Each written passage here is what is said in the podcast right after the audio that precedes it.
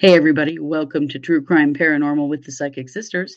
I'm Kristi Brower, here with my sister, co host, and partner in crime, Katie Weaver. Hey, Katie. Hey, how's it going? Well, it is going. How are you? I'm good. I'm good. We camped all weekend. We did. If we, We look like we got some sun, that's because we did. We did. It was very sunny. It was beautiful. It's on Memorial Weekend here in Idaho. It's either going to be sunny and beautiful or snowing. Yes. And really maybe no in between. But we actually had sun the whole time. Rain. Mhm. Pouring. Pouring, pouring rain. With, Yeah. with gale force winds. Yes, but we had none of that actually. We just had No. beautiful, beautiful weather all weekend long. We did. Yeah. And today is my 24th wedding anniversary. Yes. Happy anniversary. Thank you very much. So Yeah. exciting. So we're not celebrating it today because um we just got home from camping and well we're dead tired. So we're we'll Yeah. get out to dinner tomorrow night. But There you go. There you go. exciting stuff. It is. And this show, so we've had some requests to do kind of a synopsis of the Daybell Vallow case. Yeah. We talk about it all the time. We have something like 50 episodes in the playlist. Um, th- this is initially about the missing children, Tylee Ryan and JJ Vallow. Mhm. And then it got way bigger than that. But we thought we would um, kind of go through a timeline of that case, but also share with you how we first became aware of it because it is local to us. That's why Mhm. we've covered it so heavily. Mhm. And so back in end of November of Mhm. 2019, there were a couple of missing children reported in our local news. Yeah. And this was Tylee Ryan and JJ Vallow. Yeah. And they were mi- reported missing out of Rexburg, which is where Katie lives. hmm And they were reporting that Tylee was 17. hmm And at the time, my daughter was 17. Right. Yeah. So we And had this conversation like, do your kids know this girl? Yeah. Now we know now that Tylee actually died when she was 16, to be fair. Right. But she had turned 17 shortly after, would have turned 17 shortly after she died. But yeah, so we we hit up all my kids. Hey, do you know this girl? And they were all like, no. No, Mars has always said she looks familiar. She looks Yeah. familiar. And Mars's best friend works at a coffee hut uh, just down the road from where they lived. And she's always said that too. I really, really think I've served her coffee or, you know, a drink before. She looks very familiar. So some people had seen her a little around town, but none of the teenagers knew her at all. No, no. And now it seems strange to us because Rexburg is a small town. There's only one high Mhm. school. Oh, yeah. So a lot of information started rolling out about these children. First of all, that their mother is Lori Vallow. Hmm At the time, we didn't have any idea who that was. Yeah. You guys, this was actually before we started True Crime Paranormal. Yeah. And and honestly, probably one of the reasons that we did. hmm We felt really um Katie and you and I both have been very interested in true crime forever. Oh, yeah. We always are messaging back and forth with our other sister Kara about, did you see this? What's going on Mhm. here? What do you guys think happened? That kind of thing. And this really caught us because it's two yeah. miss, missing kids. And you guys, that is rare here. Mhm. Other than, oh, they Mhm. were gone overnight and found. Or non-custodial parent took off Yeah. with them. I mean, that's something we see around here every once in a while. But like straight up true missing children, no, that, that's not a thing here. Yeah. No, and this drug on into December.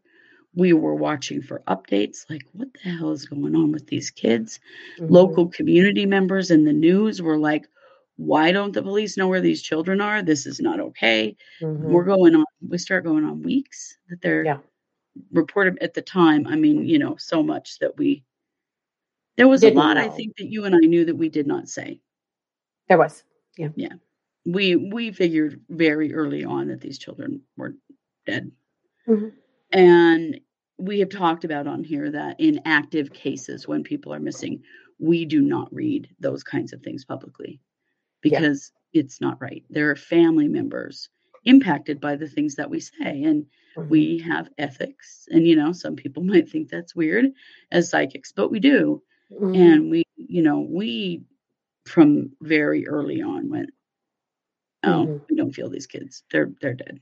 Now, in But in missing persons cases, when families hire us to work with them, of course we do that. But big public statements, this is not the right time for it.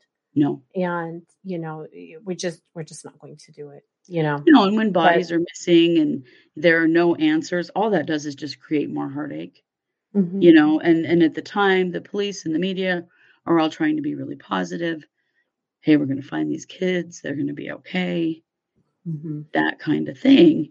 Yeah. So then, And then, of course, things, we have Lori and Chad yeah, promising everyone they know. Well, yeah, either telling everyone they know that Lori's an empty nester that doesn't have any young children, right, or on the flip side, Chad later on telling everyone the kids are fine. They're right. fine. They'll, she just has to keep them under wraps right now and that kind of stuff. Like they were She's assuring everyone. them. There was all this stuff about that they were being protected. hmm And we started to learn about the Preparing a People group, the hmm AVOW group. hmm So, Preparing a People is, they call themselves a media company, right? Yeah. And they do these, they're kind of prepper type events. Uh huh. Conferences, kind of Yeah. prepper slash kind of new age, kind of Christian, kind of cooked up bunker stuff, all like rolled into one. uh Yeah, one one b- big package. Right. And we start finding out that Chad Daybell, who has, you know, lives in Salem, which is right outside of Rexburg, hmm um, right, literally right down the road from our aunt and uncle and some cousins, hmm and um, that he is big in this stuff, and he's in this what what we kind of have, you know, just coined the term prepper Mormons, and so hmm you know, we live in a very Mormon community. Obviously, we talk about this a lot, and that he was um, a Mormon and a part of this group that they're involved with the, this prepper group. So they're sort of, you know, preparing for the apocalypse kind of group that's Yeah. mixing in Mormonism and some new agey stuff, and you know, like it's all getting all mixed up together. Yeah. So we start learning about Chad, and then we start learning about Lori, and we find out that Lori actually had only lived in Rexburg a very short time, Yeah. and that the kids had only lived in Rexburg a very short time, and that Tylee hmm had supposedly already completed high school online. hmm Why the kids didn't know her, Yeah. but the JJ did go to a local elementary school briefly. hmm Yeah, for about twenty days. Yeah. Yeah. So these things kind of all start coming out, and we're like, oh my gosh, and we're starting to identify and recognize that there are a bunch of people in our community that believe these same things hmm are kind of involved in this same group of people hmm um, Yeah. who immediately start, you know, well, initially really start defending Chad in particular. hmm We start seeing a lot of public defense of him, you know, because Oh, there are questions about did he Rapidly. do something to these kids? You know, yeah, rapidly defending Chad, uh, you know, in, in every capacity possible, you know, yeah, online and in person and at church, and just absolutely insisting that Chad would never do any of the things that he's been accused of. And in the midst of all of this happening, Chad's wife dies. Chad's wife of 49 years, we learn she has died as well. 20 years. She was 49 when she died. Or, right, sorry, 20, yes, that would be weird math. Uh, be weird. Now. yeah, that Uh, we have, we learned that right uh, around the time of all of these other things taking place, his wife Tammy died and and this has all already happened. Like we're finding Yes, out about it, and after the fact. who knew her, you know, knew that she had passed away. hmm But it's getting. We're starting to go. What's going on with these people? Like these hmm kids are missing. His wife has died. She died very suddenly. Um, hmm And then within hearing. just a couple of weeks, Chad and Lori were married, and that Yeah, really struck people hard that that it happened. did. That was very strange. And there were, you know, major questions that started coming out that Tammy Daybell was buried within like three days of dying in another state. Yeah. And that seemed weird. You know, hmm there wasn't I don't know. You know, Mormons have a pretty specific way of how they handle death and burial and funerals and Yeah. stuff. And this was very, very rushed. Mhm. It didn't seem fitting at all. And he Mhm. buried her in Utah instead of in Idaho, here where he lives, which was another Mhm. strange thing. In Springville, Utah, where her parents live, where they actually Yeah. both where they came from, both of them. Right. But yeah. Yeah. Yeah. They did, in fact, live there at one point. But there were a Mhm. lot of things that seemed off about Mhm. this. So then we find out that the FBI is involved. Yes. and that the FBI puts out, and this is by now January of 2020, probably. Yes, and the way we find out the FBI is involved is that suddenly, outside of the Rexburg Police Department, is this giant FBI trailer, like Yeah. working unit thing Yeah. that we've never seen in town before. And so that all the buzz is what uh, you know, the hell's the FBI doing here? Well, Yeah. you know, it was easy to see that they were here for this case.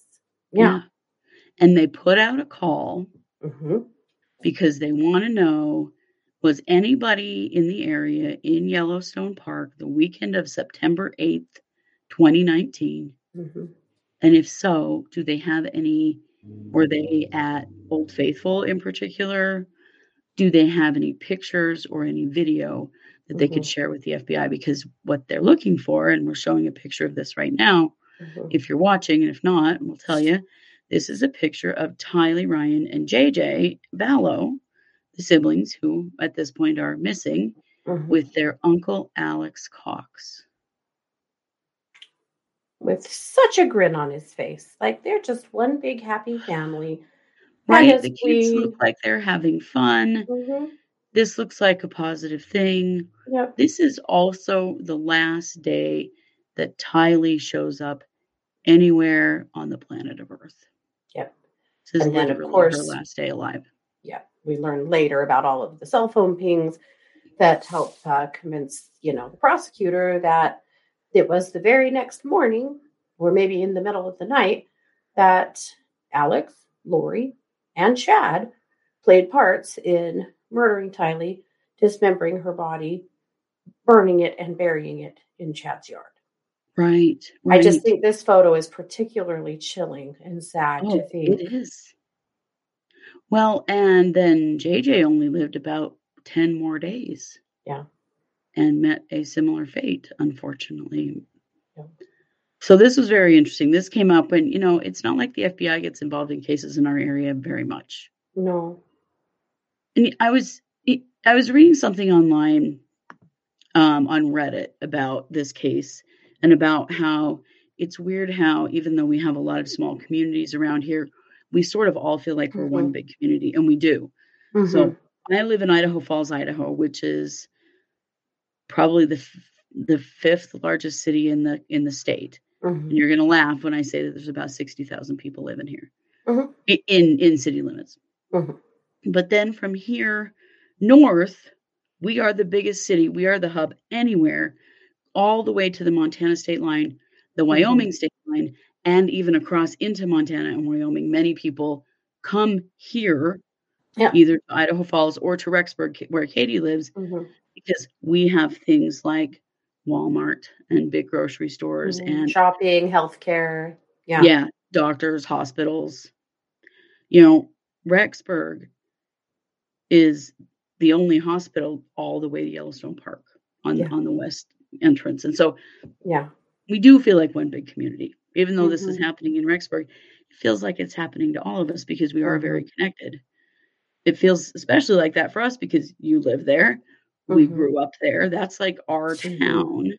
And Yes. so suddenly we have missing children Mhm. you know, what we know to be from a psychic standpoint, dead children. Yeah. Just not something that happens. No. No. So then, oh, go ahead. oh, I was going to say we had a special uh, serendipitous in with the press with the early days of this case Yes, we did. because my daughter was the editor of her school paper. And so she had a press pass. And Yeah. so I was able to ride on that press pass as the adult, you know, with her to various things. And we were able to attend things like press conferences with the Woodcocks um, after Lori was ordered to uh, produce the kids and didn't. And Mhm. We were able to be at the jail when Lori was extradited from Hawaii and brought in. And we were able to be at the press site when they announced that they had found bodies. Uh, Right. about a mile from Chad's house is where they set up the uh, the press uh, staging area, and we were there. We were able to get a video, you know, of the sheriff announcing. At that time, they only said they had found remains. They didn't say there were two bodies, um, but we actually, uh, you know, had a front row seat to all of that because of um, Mars's press pass. Yes, But, um, was we very got really handy. lucky that way because we were able to get um, some inside looks and coverage that we wouldn't have had otherwise. But Right. Super important because as you Mhm. mentioned, so at this point, uh, the police here have had enough of all of this crap. They've been lied to by Chad. They've been lied to by Lori. They've been lied to by a lot of other people we're going to get to. Mhm. At this point, Chad and Lori are in Hawaii. They have basically fled and are in Hawaii. Mhm. They were supposedly missing for a while, but what we hear is that the police actually knew where they were the whole time. Mhm. So a judge here in Madison County says you have to produce your children. You have to be here. Well, it was right at the end of January, wasn't it? Like the Mhm. 25th or something like Yeah. that. So local police go to Hawaii. Mhm. They track down Chad and Lori, and we had local Mhm. press there as well. And they tell her, You've got five days. We're serving you, and you've got five days to be back in Madison County, either at the Department of Health and Welfare or the or the police department with your children physically present Mhm. to prove to us that they're okay. Mhm. So then of course our community is on absolute pins and needles. Is she gonna show Mhm. up? Are these kids okay? Right. And, And, that's and as when we're waiting, oh, go ahead. I was gonna say that's when we really get a good look Yes. at who Kay and Larry Woodcock are, if you want to share Yes. that. So Kay and Larry are the grandparents of JJ. JJ was adopted by Charles Vallow, Lori's fourth husband, and Mhm. Lori. Uh, JJ was the grandson of Kay and Larry. Their son had a baby that they uh, were going to need to put into a permanent home situation, and Lori and Charles had stepped up to the plate and adopted JJ. JJ was autistic and had some behavior stuff, though uh, we really felt like that's been played up a lot by Yes. Lori, you know, to make it seem like he was just extremely difficult. And it's hard to know that that's really true, you know? Yeah. It's certainly not Um, what his schools have reported. No, it's not at all. But um, at any rate, Charles, this is when we start learning about Charles, husband number four. hmm and the fact that Charles was indeed killed by Lori's brother Alex. And at the time, the story in the news and the police reports say that the death was self defense.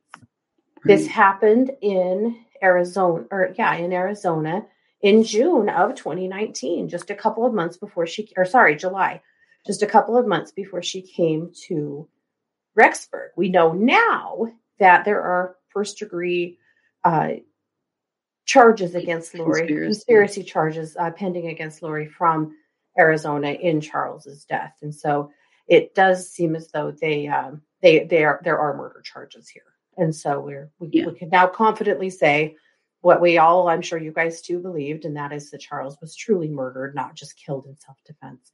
Right. But That that was an intentional plan. so Kay and Larry have been completely cut off from JJ.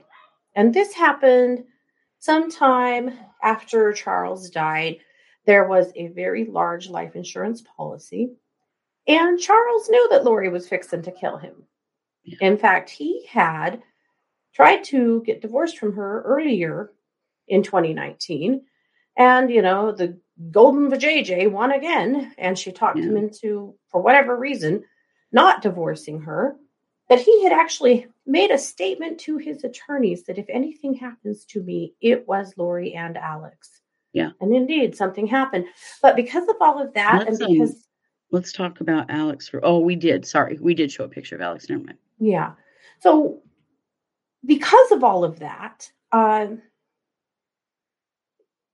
he changed his life insurance policy and took it completely out of Lori's name and put it in Kay's name. He had two adult sons and JJ. Then he wanted to make sure they were taken care of if anything happened to him. Lori had been super weird. She had uh, done some really crappy things to him. She'd stolen like $35,000 from his business account.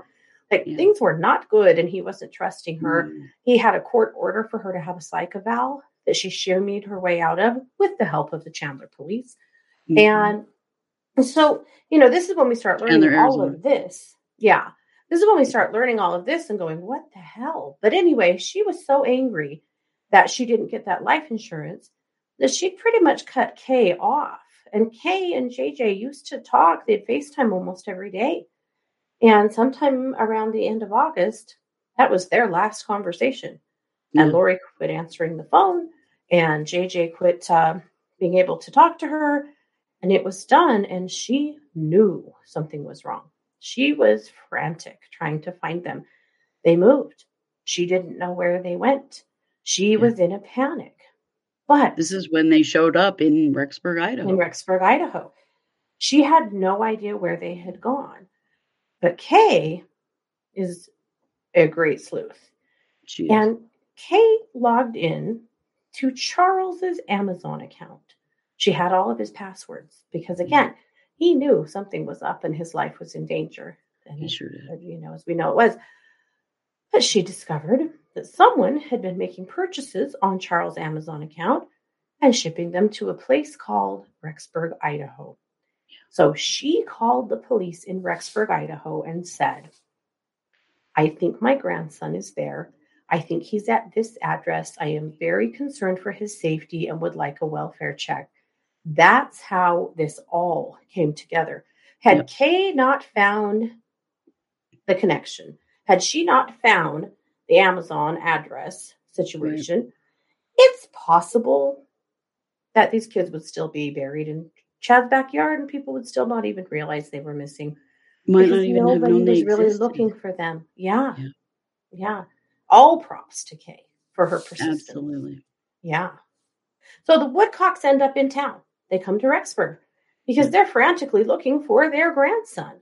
And behind the scenes, there is an order that has been put together by Health and Welfare, an emergency custody order that they were to be awarded temporary emergency custody of JJ as soon as Lori turned him over because the police were agreeing. So they were smelling a big rat named mm-hmm. Lori. And so, of course, the date comes and goes. Right. And guess who completely ignores it and doesn't turn over the kids? Yeah. Nothing And happens. We were at a press was- conference. I was gonna say we were crawling with press that day, weren't we? This whole area was like Oh, yeah. Everyone never had this much needles. We were at a press conference that evening that was supposed to be with Kay and Larry. And poor Larry, his blood pressure was so high and he was so ill by the end of that day that he had to go back to the hotel and lay down. And the press conference was just with Kay. And Kay, uh, you know, handled herself beautifully and just, you know, is just persistently saying something has to give. Like the authorities have to keep pushing. There's something not right here. And the judge said, okay, well, now I'm issuing a warrant for your arrest, Lori, because you're not doing what we're saying. And there's something wrong here because where are those kids and who's taking care of them? right. So that's when they issue an arrest warrant for her in and serve it to her in Hawaii. She's arrested in Hawaii, and they uh, want to extradite her back to Rexburg. So she actually tried to fight extradition, which is well, she threatened to, which is so to. silly because the only time you have any grounds to fight extradition is if you if the police can't prove that you are who they think they are. Well, Which- and there was some weird stuff that went on with that because she and Chad were married in Hawaii in November of Mhm. 2019. But there Yeah. were questions about if they were actually legally married or not. Mhm. And she kept jumping back and forth between going by Lori Vallow and Lori Daybell. Mhm. And only very recently has that actually been resolved. Mhm. What is her name? Right. And so they tried to pull some shenanigans around that just based on that fact. yeah. But And you as you might see- notice, yeah, Yeah, You- say it. you you may notice that we uh, we listed all of her uh, last names because Lori's been married five times. Well, and we should add her maiden name to that too. Well, yeah. So her name is Lori Cox Yanes LaGioia Ryan Vallow Daybell. Yeah. Yeah. So she's been able to go by a lot of different names in her lifetime. hmm Yep. And disrupt a lot of different families in her lifetime. Oh Yeah. my gosh. So they issued a $1 million bail or bond um, in Hawaii, the judge did. Mhm. And everyone freaked out because at this point she's charged with child abandonment, child endangerment. Uh huh. And uh, lying to the police. Yeah.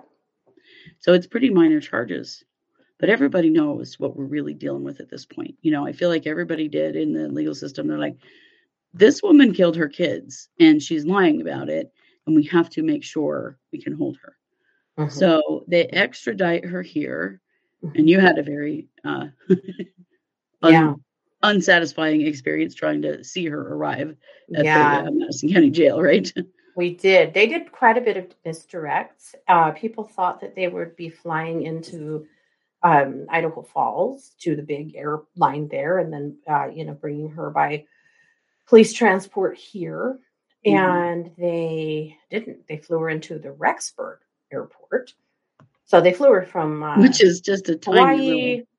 Right. They flew from Hawaii to I think Los Angeles to Boise to the Rexburg Municipal Airport, which was not what almost any of the press expected, except for East Idaho News, because they've always had an inside, They have. always had had, an all the way. inside mole.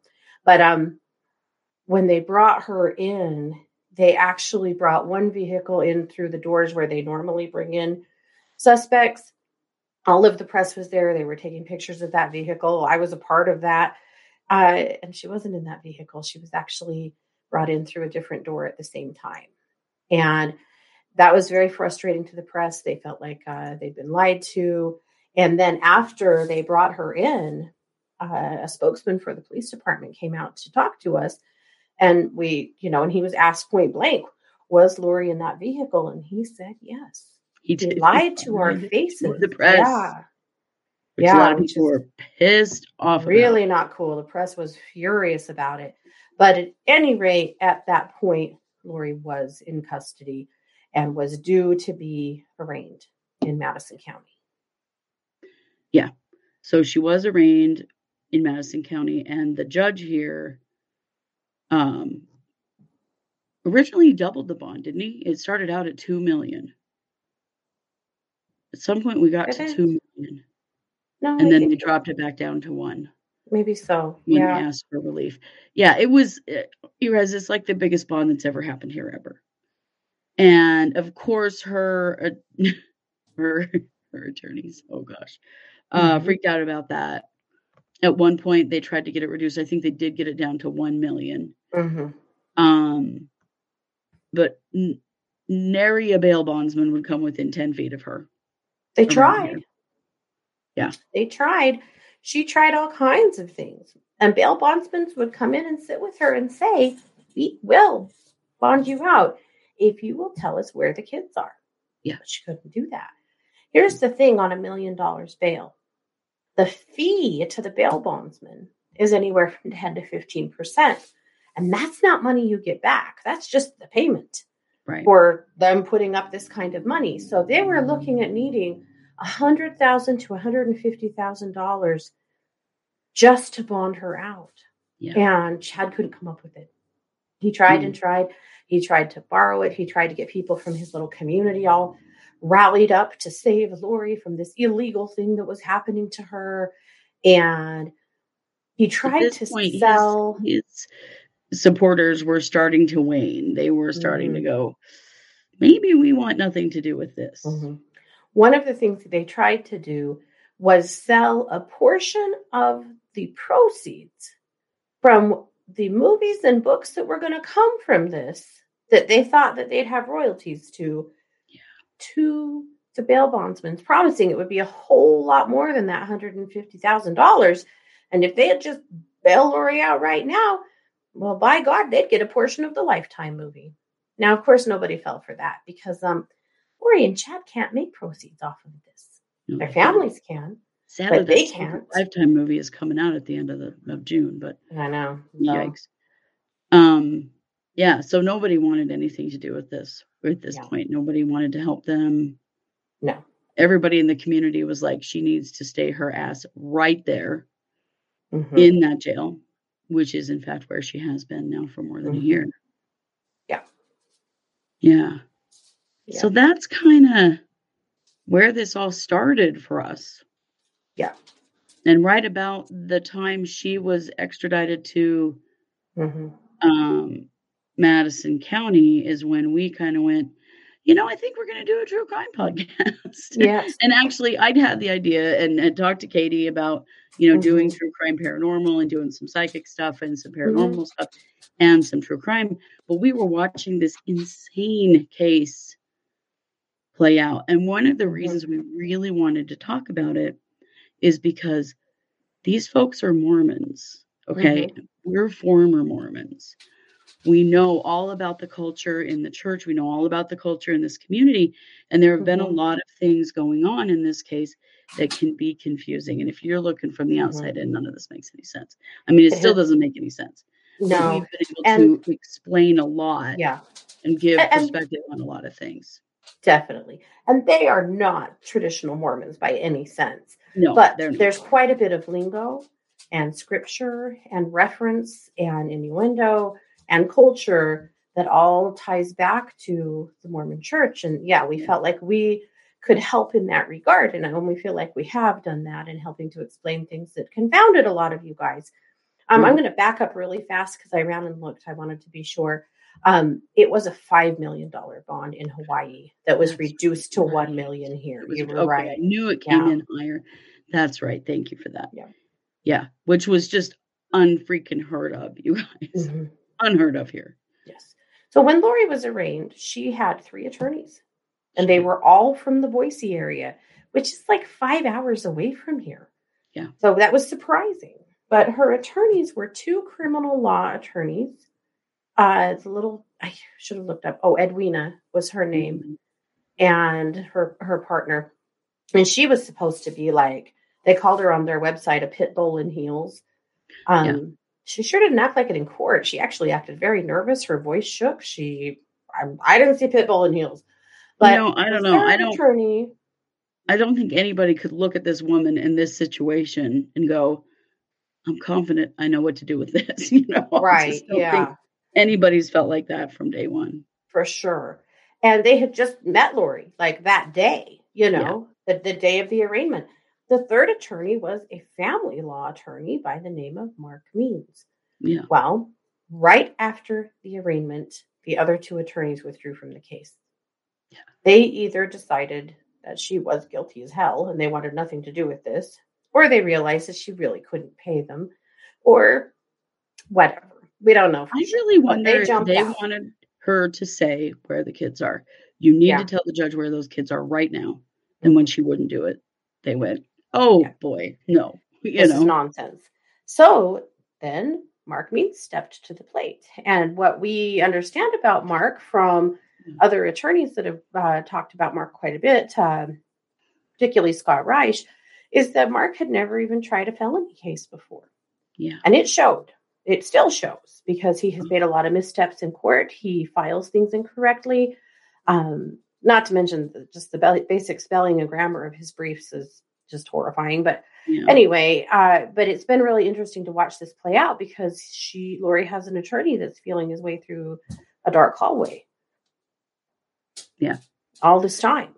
Yeah, from the very, very beginning. I mean, one of the most insane hearings I think anyone's ever seen ever Mhm. was a bail reduction hearing that he had requested, in which he had filed all the wrong paperwork.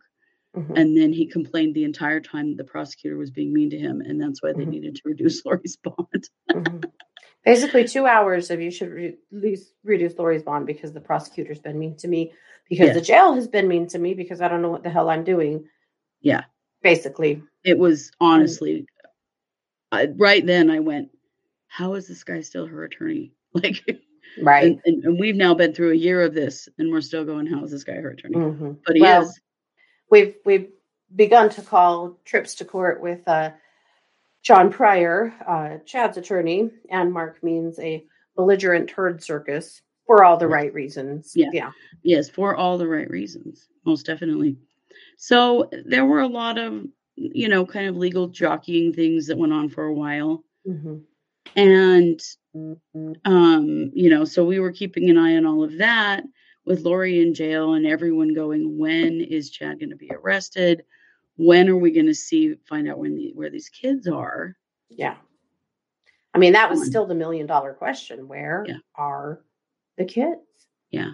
and Colby, Lori's adult son, Colby, trying to talk to her in jail on the phone and her telling him, We'll all be together again soon. Everything's fine. Don't worry. We're all going to be together soon.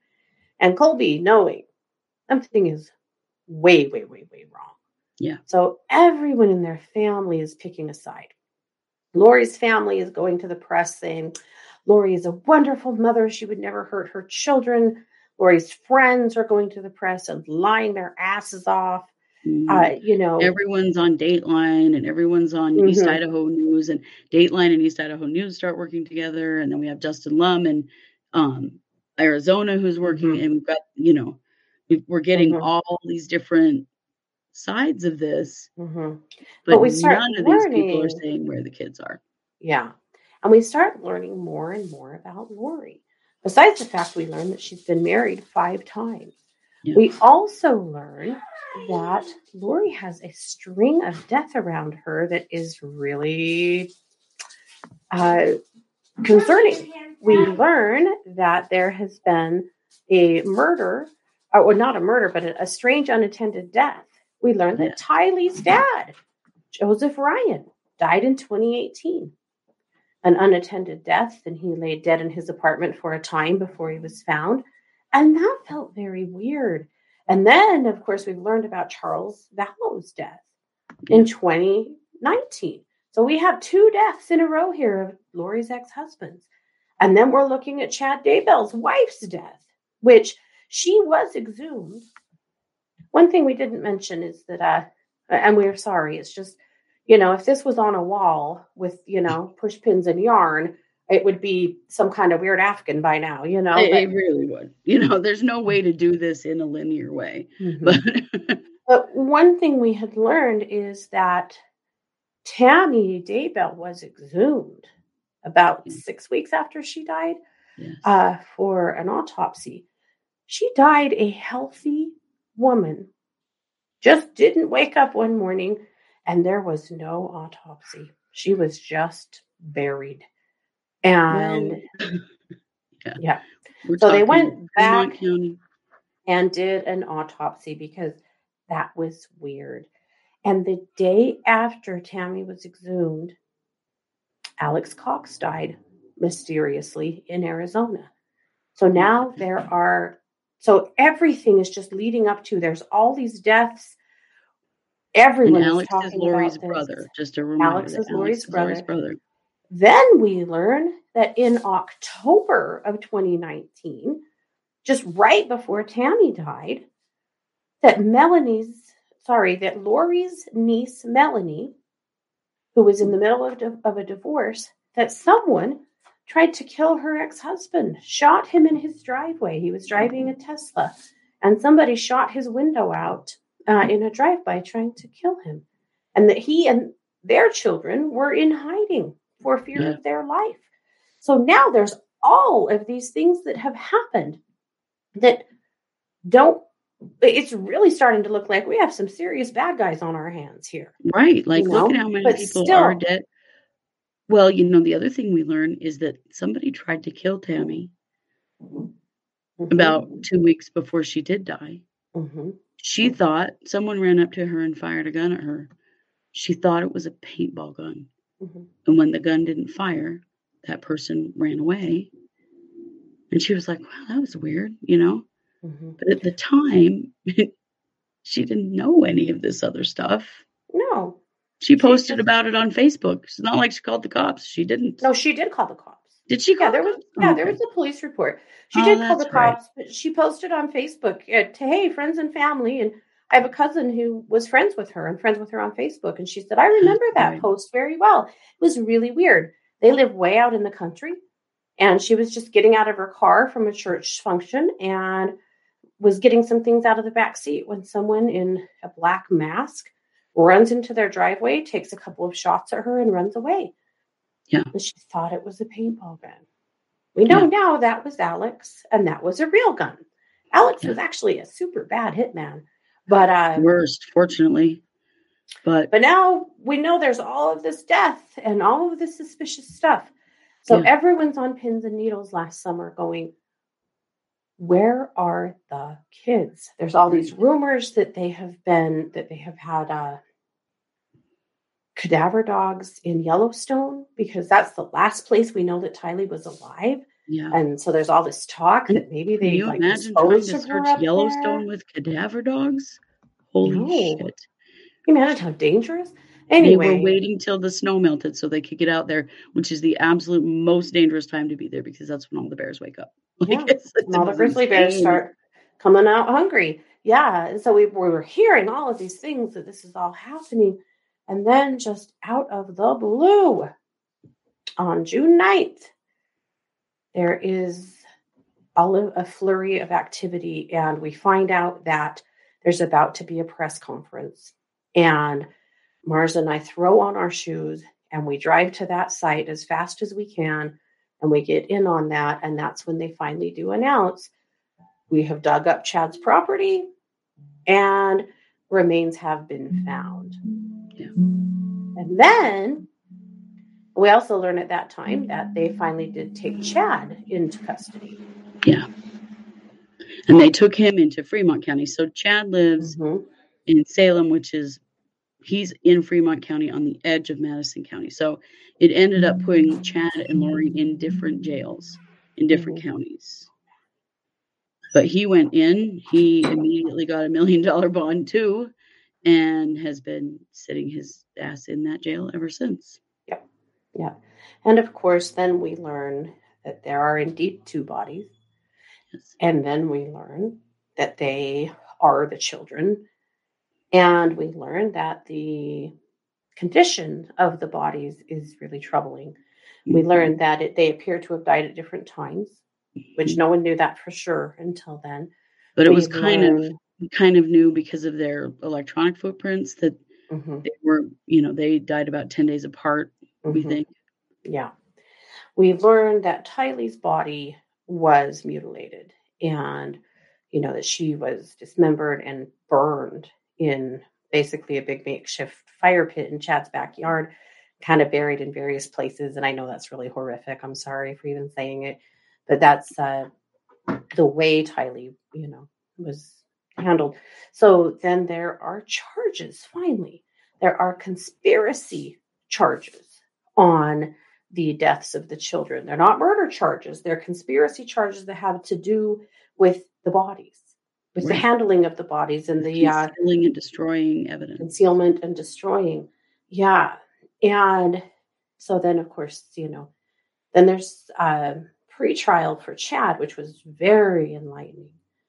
And there were police officers and FBI agents and friends like Melanie Gibb who are all called to the stand. So a preliminary is just giving the judge enough evidence for them to know that there is enough evidence to charge and try this person, to try this person. And so we learned that Alex has the pings from his cell phone have him in the middle of the night, the last day that uh, Tylee was seen, at Lori's apartment at like two o'clock in the morning. And then back at his place at five. And then we have him at Chad's house about nine. all the while that there's some really weird text messages that Chad has sent his wife, Tammy, that day, who was at work. She was his librarian at an elementary school. Yeah. And the pings have Alex in very specific places on Chad's property. And that's how the FBI knew where to dig to find the children's find bodies. the bodies. Yeah. It is astonishing.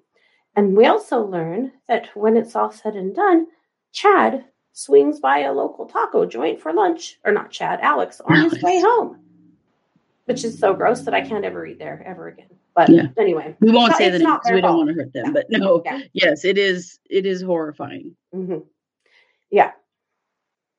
So this happens. So, you know, they do pre-trial. So then Mark Means comes back and says, we don't need a pre-trial. We're going to waive our right to that because why have one, you know? Yeah. So then all of this last year, there's lots of news doing interviews with family. There's lots of gossip back and forth, like from Melanie Pawlowski and her, uh, Lori's niece, Melanie, uh, and her new husband Ian Pawlowski, and that's a whole thing. If you guys want to know all about that jam, just go into our playlist and you'll find all of their drama. It is Yeah. quite the uh the soap opera, but crap. Yeah. Mhm. so there's lots of that going on, and you know, lots of news organizations talking family members into doing interviews, and we have um, Lori's mother Janice and her sister Summer uh, spinning a big ball of bullshit for Dateline, and you know, really defending Lori. She would never do something like this, and lying about when the last time they talked to the kids was. Were you know, just all this stuff. But not a lot happens other than that. And for a long time, nothing really happens. We have all these trips back to court that are just on all this superficial stuff. The the defense tries to get Rob Wood thrown off of the case uh, as the prosecutor because they are accusing him of some poor behavior. They lose that. Uh, there's just a lot of like They wailing and the Idaho Supreme Court and they get slapped down. Mhm, Just a lot of drama. They don't, mhm, you know, the underlying desperation that you get from all of this is that murder charges are coming on these people mhm. and there are no, they have no defense. There's Mm-hmm. no defense. They have nothing that they can come back and say, this is why we did it and it's not our fault or blah, blah, blah, whatever. They Right. murdered children. And so you can see that there's this desperation in the things that their attorneys are doing, nitpicking crap like, you didn't give me this document, or we gave you a two terabyte hard drive with all of it on it. I don't want to have to find it. You find it for me, kind of crap. And Mhm. Lots just- and lots of Mark Means whining and refusing to do his job and trying to make Yes. everyone else do it for him. I'm being picked on by the Mhm. prosecutor. Lots of that crap Mhm. because, you know, looming is Tammy's autopsy finally comes back. They Mhm. announce it in the news. So we know Chad's wife's autopsy has been back. They Mhm. don't release it to the public. to, or to we know- anybody. In Yeah. fact, Chad's daughter, Emma, That's actually right. does a little phone interview. And this is the only time Chad's kids have spoken up in the news at all. Now, Emma and her husband have been combative on social media kind of early in the, the thing, and then they got really quiet. But um, they, uh, she actually did a little bit with court TV and told them, we just want to see our mother's autopsy. Like, we didn't even know she was exhumed till it was already done. And that was very upsetting. Our dad has now been in jail for all this time. Like, everything is so bad and hard. And now they're saying they have her autopsy back, but we're not allowed to see it. And we're just heartbroken and, and angry. Yeah. So, you know, but that's basically what the sheriff told them is that, uh, you know, it's an ongoing investigation. And until it isn't, he can't let them see it. Well, and that's when we know hmm So something is there. on Tammy. Because if it was natural causes, they would have They- told the family and it would have been released. We've They, seen it happen with so. yeah, they just would have said it. They've done it. They've said it in Alex Cox's case, although we still don't Mhm. believe that that's true. They've said it in Joe Ryan's case. We still don't believe Mhm. that's true. But if if it didn't, if they didn't find anything, they would have said. Yeah. So we know this is all looming over them. It's Mhm. coming, Mhm. and you have to understand that there were a lot of blunders at the beginning of this case, with um, particularly Fremont County. Fremont County Mhm. is it.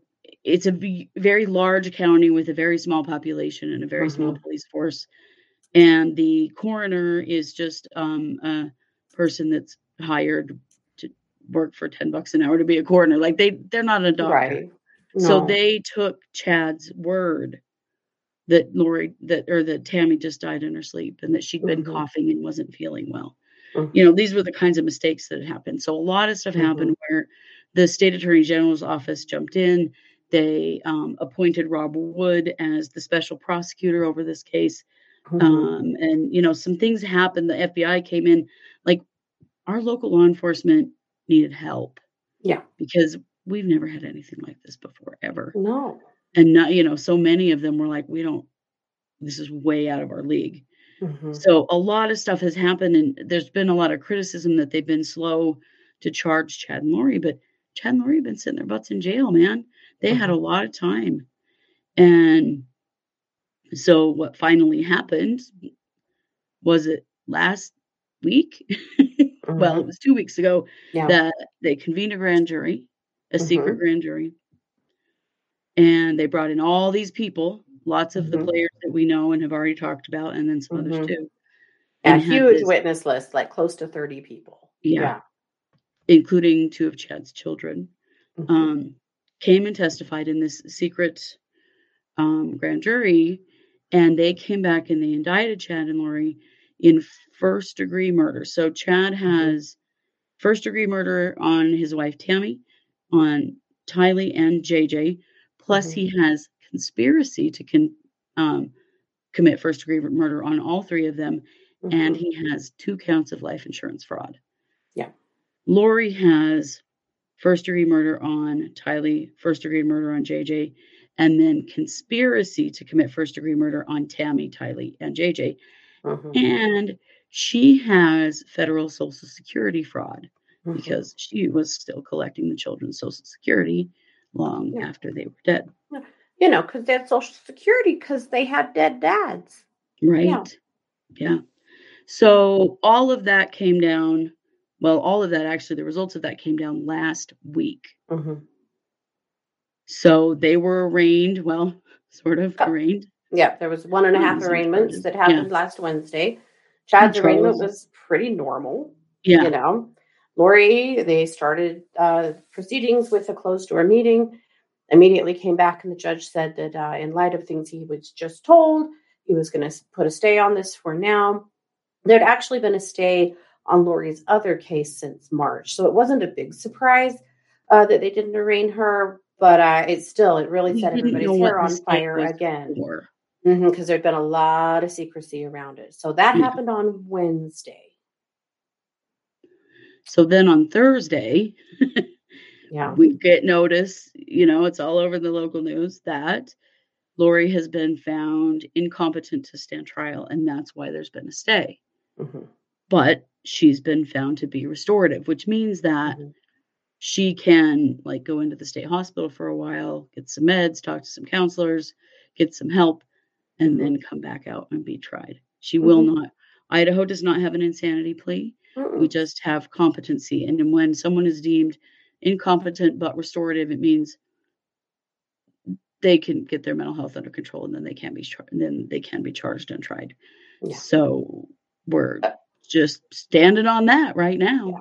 And we know that's been really upsetting. A lot of you guys have been really worried about it.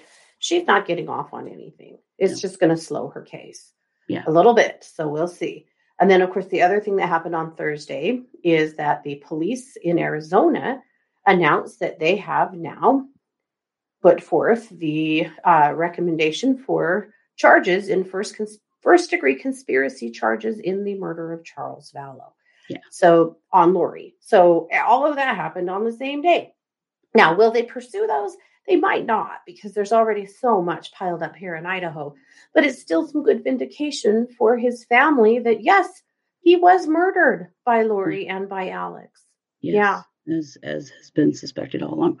There are two people we haven't talked about very much that I think we should Mhm. because they're pretty key. And that one of them is Zulema Pastenes. Yes. So Zulema Pastenes was married very briefly to Alex Cox, Lori's brother. Mhm. Very And she was briefly, a good friend a of. Lori's. Yeah. a good friend of Lori's, involved in all of this prepper stuff. One of the Mhm. things we haven't said that you have to understand is that Chad has written a whole bunch of books. hmm I think Amazon has pulled them down now. I really hope so. But there are a lot of this apocalyptic Mormon prepper kinds of things, right? And Yeah. so he was a podcaster and a speaker at all of these events. And people were big fans of his books, right? hmm Zulema Pastenes being one of those people and also a good friend of Lori's. Also married very briefly to Alex Cox. As soon as Alex Cox died, Zulema Pastenes got an attorney. And we know because prosecutor Rob Wood has said that she has conditional immunity in some of these cases, in all of them, and some we don't know. Yeah. But what that means is she has immunity for anything that she tells authorities. hmm She does not have an immunity if someone else can t- approve something hmm that she said or did that involves her. hmm It's been really clear from the beginning that she knows a lot more than she's saying. Hmm But we're, we hear very little from her because obviously her attorney is telling her to say nothing. But she was here Yeah. to um, testify at the grand jury, and we are very curious still about what does she know, what was her involvement. Um, Mhm. yeah. I took a quick quick peek. Uh. Chad's books are still active on Amazon. Oh man, Amazon said they were going to pull them down. They have not. They're Mm. all still available. It looks like only via Kindle, but yeah, you can still don't, but you couldn't. You can still go buy that nonsense. Don't but buy them. Don't support him. Um, Yeah. But that's where a lot of this comes from. Is that Mhm. Chad basically has built a following yeah, in which Chad started telling people. See, if you know anything about the LDS Church, the LDS Church has a hierarchy of leadership that begins with who they call the prophet. He's the president of the church. He, as in it's always a male, Mhm. and they consider him to be a prophet of God. Mhm. um, around the time that the kids were murdered, it's Yes. also crazy. He started telling people in his community and in his church that he is the real prophet of the Mormon church and that the people in his community need to stop listening to the prophet in Salt Lake City and start Mhm. listening to him. This resulted in excommunication or voluntary removal, some something. He Yeah. was kicked out of the Mormon church. Mhm. But you have to understand when you see stuff that says cult mom, Mhm. some people are referring to this group as a cult. We, we don't know that it is. Um, Yeah. And maybe it would have been eventually had none had they not been caught. Mhm. But there's a lot of that, you know, really earnest following of him. Mhm. And Oh that yeah. brings us to Melanie Gibb. Yes. So do you want to talk about Melanie Gibb? So Melanie Gibb was Lori's best friend. They'd only been friends since about 2018. They met when uh, Melanie spoke at a church event that Lori attended, or I, I couldn't decide from hearing that if it was an actual church event or if it was more of a prepper event at a church. But anyway, something along those lines in Arizona. And they had some similar similarities in their children and in their backgrounds, and they started spending a lot of time together. And Melanie, uh, by the, all purposes, it seems, really became Lori's right hand man Well, Lori was- she who introduced Lori to Chad? to Chad. Yep, they she introduced Lori to Chad at an event in uh, St. George, Utah. And And that was in September of 2018, you guys. Mhm. This is what you have to consider like this all all happened really fast. has happened in less than three years. Mhm. All of it. Yep. Yep. So Melanie knew that Chad and Lori were having an affair. They were both married. Uh, she knew a lot of things. Now she has uh, she did one thing that really helped uh, law enforcement. She, well, she did one thing that really didn't help law enforcement. She actually, when Lori and Chad first uh, fled to Hawaii, when the police started sniffing around asking about the kids, they asked Melanie to lie to the police and tell them that she had JJ in Arizona. And she did do that. And then after a day or two, got to feeling like that was probably the wrong thing to do and called the police back and said, I do not have JJ and I haven't seen him. So, sometime around January, she kind of got feeling weird about what's really going on here. Why did you ask me to lie to the police? Or at least that's what she said. Now, we're all really starting to question what Melanie really is up to, but that's what she had said. Yeah. So in she, January 2020. Mm-hmm. So she called them on the phone, on speakerphone, and she recorded the conversation. And she basically, and if you want to see this, it is our episode called uh, Scripture Dance Off. Uh, because, uh, or, or, a scripture battle, I can't remember, Scripture Dance Off, I think. I but um, they, because she and Lori were fighting each other with uh, basically throwing around uh, verses and villains from the Book of Mormon at each other. But basically, she kind of gets them to. Uh, she tells them it's not cool that they asked her to lie to the police, and she tries to get them to tell her where the kids are, but they don't. But it is a really interesting peek into their dynamic and what's going on there. So a lot of people have felt like Melanie um, knows a lot more than she was saying. I will admit I fell for her hype. I thought she did a great job at the uh, at the uh, hearing at the pre yeah the prelim, and I felt like she uh, you know was really brave about it. Chad's lawyer was so mean to her it wasn't even funny, and she really held her ground.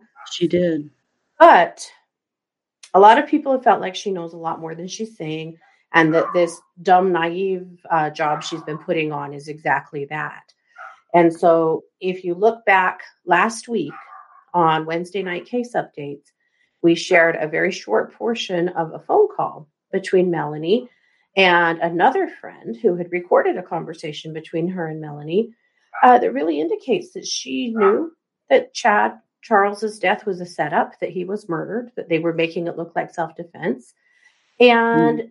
a part we didn't share because we don't have it, but apparently she also basically says in that call that she had known for many months that the kids were dead before the police ever found them and you know spilled a lot of tea and so we're not really sure what's going to happen with melanie we we suspect she's going to have some charges unless she's got an immune use immunity agreement which like zulema does which she may we haven't heard mm. anything about it but, she uh, testified uh, at this secret grand jury and so we don't yes. know if she mm-hmm. came out with all of this at that grand mm-hmm. jury mm-hmm. and maybe made a deal that she was going to tell him everything she knew mm-hmm. if they didn't prosecute her because ultimately she could be looking at some charges but we yeah. don't know yet. Yeah most definitely. So melanie gibbs a very interesting player here. She's definitely one to keep an eye on. She puts on a real i'm just silly and naive and kind of a stupid routine yeah. but it's really starting to look more and more like that's not really true. She was Lori's sidekick. We know that she helped Lori to uh, steal Charles's truck and steal all of his stuff and basically kick him out of their house while he was on business way back in like January or February of 2019. Like she's been involved mm-hmm. in Lori's bullshit for a while. She has. She definitely has. She knows she knows more for sure. Yeah. But that kind of gives you some background it's not everything because if we did that, the show would go on for hours and hours and it's already over an hour long. Mm-hmm. But we wanted to give you kind of a synopsis of the case because we do cover it so heavily and it can get confusing. Mm-hmm. If you want to know more, we have a playlist on our YouTube channel of all of our, and you can go back to the very beginning and then listen to them chronologically. Mm-hmm. Um, you know, of all of our episodes about this case because it is so crazy and it mm-hmm. is local to us and has this mm-hmm. connection to us because we've grown up in this culture and community that mm-hmm. there are things that we understand on a different mm-hmm. level, you know. Yeah. Um, but we did want to kind of sum this up. So if you're new with us and sometimes you're like, mm-hmm. I don't know what the hell you guys are talking about, we talk about this case every week. So yeah. this is what we're talking about when we talk about the Daybell Vallow yeah. case or we talk about JJ and Tylee. This is who we're talking mm-hmm. about. Yeah. Yep. So there you have it. Is your head spinning yet? It should be. It should yeah. be. And it probably will be again this week because, you know, it's been a holiday weekend. So tomorrow's the first business day of the week and we'll see what gets filed because there, there was one filing. There's already one filing that we haven't gotten to yet. Mm. We'll be talking about that. But yeah. Well, there you go. Because John Prior thinks he can violate the First Amendment, and it turns out, no, John, you can't. Oh yes, no, he cannot. Yep. Yeah, that's right. He got slapped, so that's good. Mm-hmm. Well, you guys, this is our Tuesday case. So we'll be back with our Wednesday case, and which is a really powerful and challenging MMIW case we want to share with you. And then uh, we'll be back with case updates on Wednesday night at 7 p.m. Mountain, uh, live streaming on Facebook and YouTube. And then Thursday night will be the psychic hour, and it is the first Thursday of the month, which means it's nice. marching orders. So our we'll, favorite. Yeah, we'll be doing a reading for every sign. And then uh, we totally flaked on pop ups over the weekend because we were camping. Yeah. we were going to do them, but they looked too some. bad. Yeah. it's really hard to do stuff like that when you're camping. But we yeah. promise this week there will be some. So there's so much more to come. Yeah. If you want to send us a case that you would like us to look into, go to truecrimeparanormalpodcast.com. And there is a form there you can fill out and send us a case you're interested in. Try to send us unsolved cold cases. Those are the ones we like the mm-hmm. best. Um, we don't read current cases for reasons we have explained in this episode, mm-hmm. but we do present them sometimes depending on mm-hmm. what's going on. So if there's something near and dear to your heart, send it to us. Yeah. Yeah. All right. Well, you guys know it. We are True Crime Paranormal with the Psychic Sisters. Thanks for being here. Take care.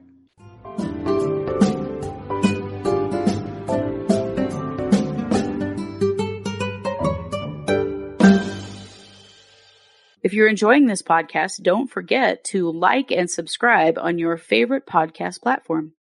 If you're watching us on YouTube, you can always like and subscribe there as well. We also love comments and reviews. True Crime Paranormal is hosted by Katie Weaver and Kristi Brower and produced by Kristi Brower. True Crime Paranormal is a Short Girl Productions podcast.